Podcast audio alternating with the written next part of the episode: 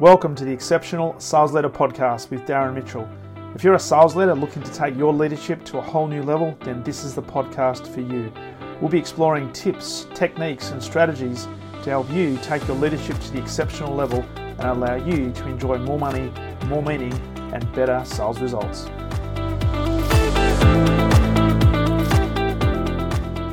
G'day, welcome back to the Exceptional Sales Letter Podcast. Darren Mitchell on this Monday, the 6th of March, 2023. A brand new start to a brand new week. Trust wherever you happen to be in the world, you've had a fantastic weekend and looking forward to a massive, massive week in sales. And if you are a brand new listener, welcome aboard. Thank you for finding the podcast. If you can do me a favor and maybe do yourself a favor, but also do your team a favor, and press follow or press subscribe on the platform that you are listening to. And please share it. If this is of value to you, please share it with your team. Please share it with your key peers, because we want to get as many people as possible into the groove of becoming an exceptional sales leader, not just in Australia, but around the world. And we've got many, many listeners all over the world. So I trust this message finds you at the right time. So if you're a brand new listener, welcome aboard. If you are a returning listener, and I know there's a lot of those, greatly appreciate you continuing to plug in to the podcast. I don't take this for granted. Something I do as well. I try to do every single day. Obviously, there are some days if I'm running workshops that, based on travel, it makes it pretty difficult to record one. But I try to get to at least 3 or 4, maybe 5 episodes per week, and trying to get as many new exciting guests on as possible to broaden, I guess, the experience base, broaden the expertise, but also give different perspectives from others in different industries that hopefully will help all of us increase and improve our leadership capability. So on today's podcast, we are going to talk about numbers. Now, one of the key areas that I always focus on when coaching and mentoring sales leaders is the behaviors and actions that need to be taken in order to deliver exceptional results. Now, I'm very, very big on talking about the game plan, talking about the daily habits, the weekly habits, the monthly habits that we need to put in place as a sales leader, but also the habits that we need to help our team develop as well. And if we do that over time, the numbers should take care of themselves. So this particular episode might sound a little bit counterintuitive, because here's the host of the Exceptional Sales Leader Podcast banging on all the time about just focus on the behaviors and take your eyes off the numbers.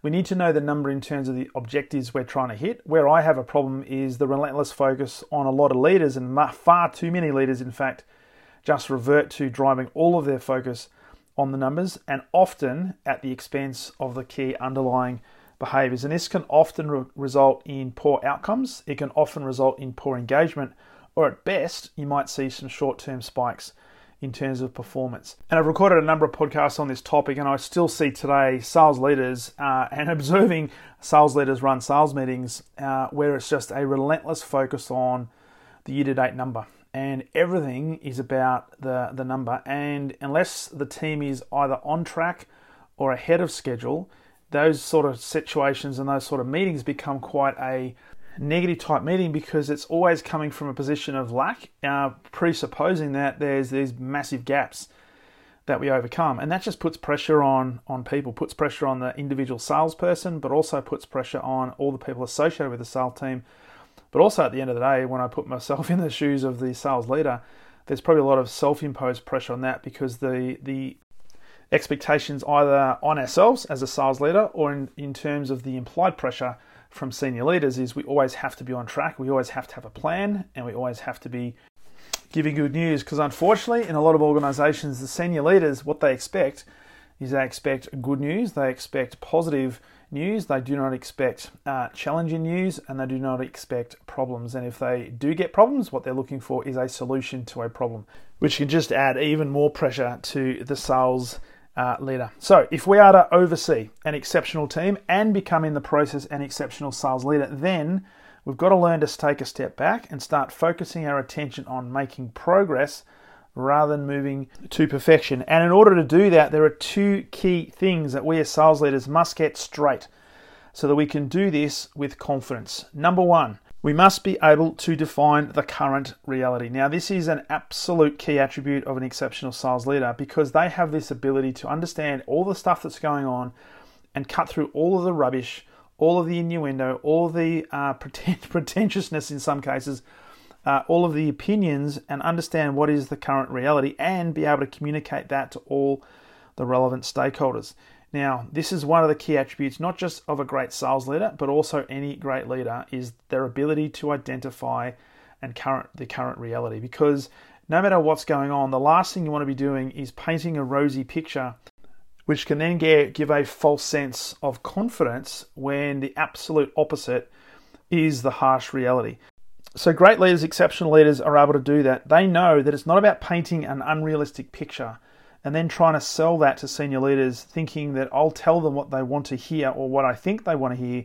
This is about being genuinely authentic and factual with where we are at and where the team is at, because this becomes the launching pad. Now, I often say to sales leaders in particular, we've got to know our numbers in relation to the benchmark, and so we can establish the foundation. Now, as a team or as a business, when you look at your addressable market, we may only have a small percentage of the share of wallet that is addressable in that particular marketplace.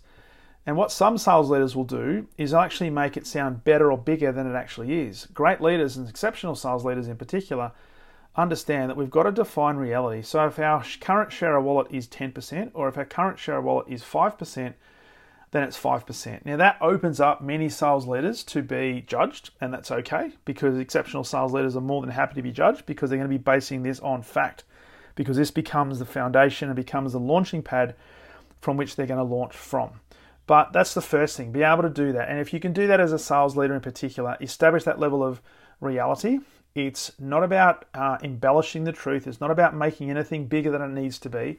And it's certainly not about creating a picture or a story that your senior leaders are going to want to hear, or you think they're going to want to hear, because often you start telling things and painting a picture that's actually not reality, then it can be very, very difficult to bring people back or to get things back on an even keel, because eventually people's BS meters are going to be pretty good, and it's not going to take a lot in terms of an investigation to find out that, hey, what you're talking about is not necessarily the harsh reality. So number one is you've got to be able to define current reality. And that's probably one of the most important things that as a leader, we can actually learn to do. Irrespective of how harsh that reality might be to face at the time, that is a really, really solid starting point. Now, the second thing, to define reality, we must also know our numbers. Now, this might sound a little bit counterintuitive to what I've already talked about, and particularly if you've been listening to the podcast, you'll hear me always talk about the fact that if we take care of the daily agenda, if we take care of the process, we follow the game plan, the numbers will take care of themselves. And that is absolutely correct. However, what we need to be able to do as part of establishing that reality is we need to know what the starting point is. We need to know what the numbers are so that we can start identifying the key behaviors and we can start measuring progress according to those key behaviors. Now, you might be sitting there thinking, well, what are the key numbers? Well, a lot of it's going to depend on the industry you're in, but also the particular business that you're in. So your organization, your team may actually have some very, very specific and granular numbers that you need to get yourself across, but also get your team across. Now, the whole thing with all of these is, yes, you need to know your numbers because that helps to define reality and that helps create, I guess, the benchmark or the foundation.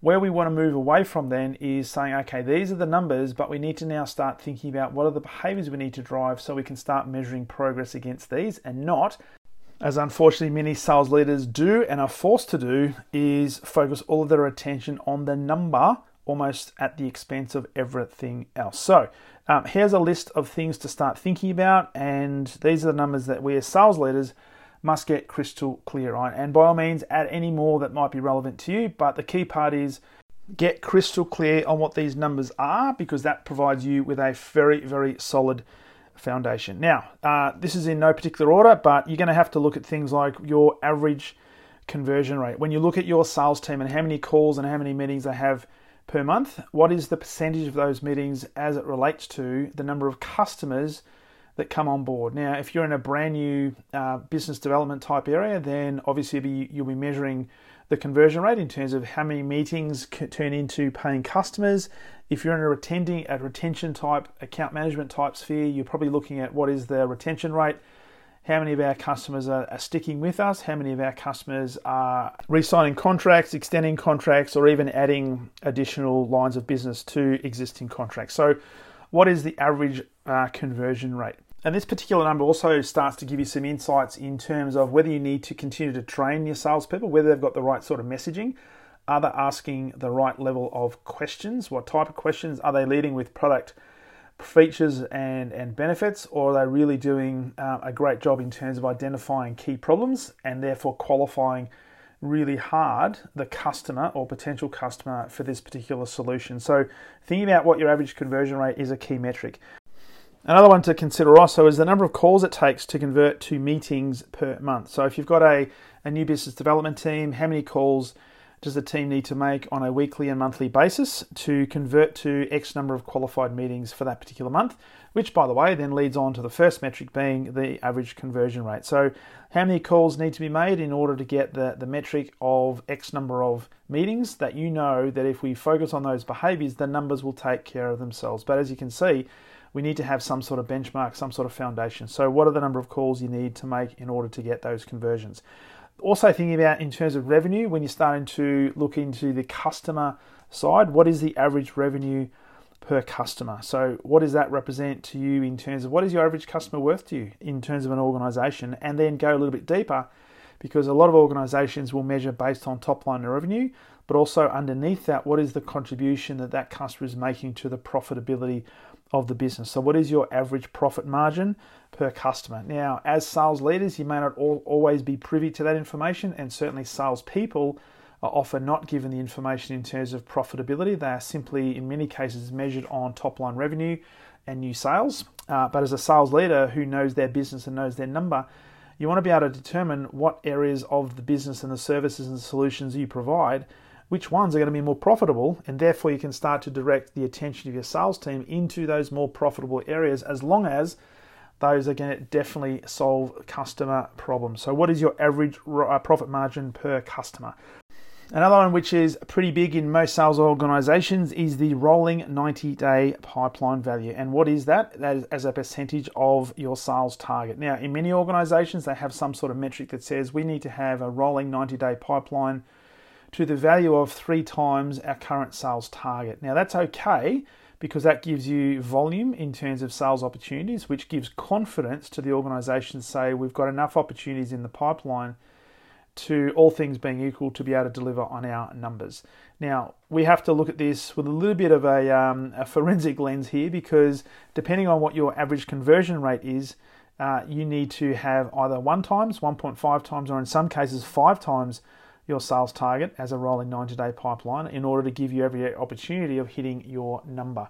So you've got to think about, based on all the metrics that are in place and what your conversion rates are and also what the profitability is, what is the rolling day pipeline that you need to have in your team to give you coverage that, all things being equal, and if we actually maintain that conversion rate, we'll have a high degree of confidence that we'll be able to get those numbers in the door. So one client in particular had recently, they did some analysis and they had a 35% conversion rate, which meant they probably had to have more than 3 times their average sales target in order to have confidence based on that conversion rate that they would be able to hit their number. Now, other clients have over 50% of a conversion rate based on the pipeline, and therefore they don't need as much in the pipeline because their conversion rate is higher. So that logically makes sense. So get really, really clear on what your rolling 90-day pipeline should look like.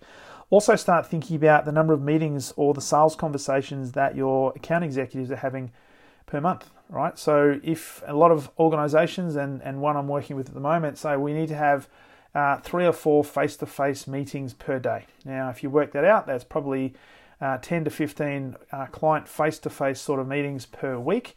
And that should equate to a certain sales conversion rate at the end of the month.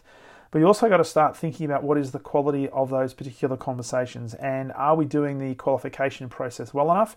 So just looking at the number of meetings is not necessarily just the metric you need to be looking at, but what are some of the underlying things we need to be focused on as well, such as the quality of the prospects, whether there's an actual fit in terms of the business, whether there's other components that you might look at in terms of qualification criteria. But at a high level, at least, starting to look at the number of meetings or the sales conversations that your account executives are having per month.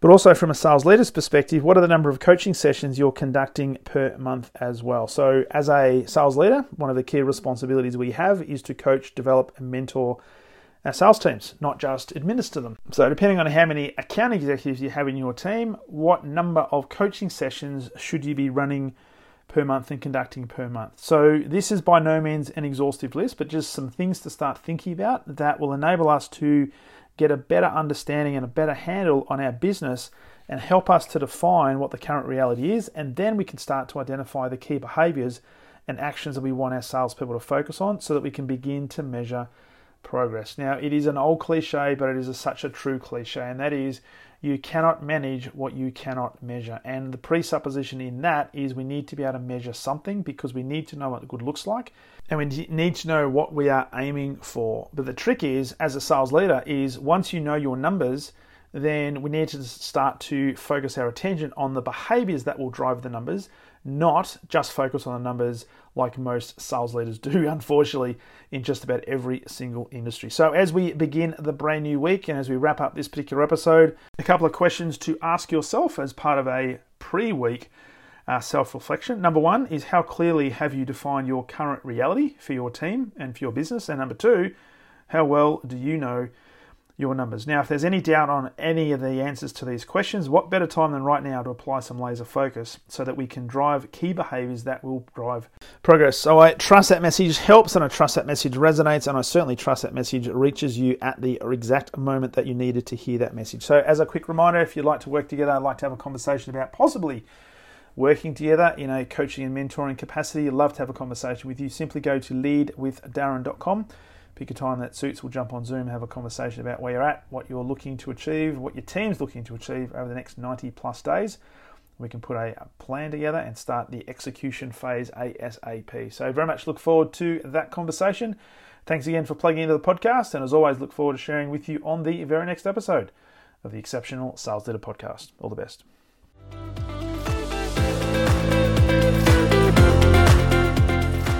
Thank you for listening to the Exceptional Sales Leader Podcast. I trust the information in this episode has been helpful in your journey towards becoming exceptional. And remember, please take the time to rate the show, subscribe to the show so other people can find it, but also if I can help you, jump on my calendar, go to leadwithdarren.com and let's have a conversation about how I can help you along your journey to being exceptional.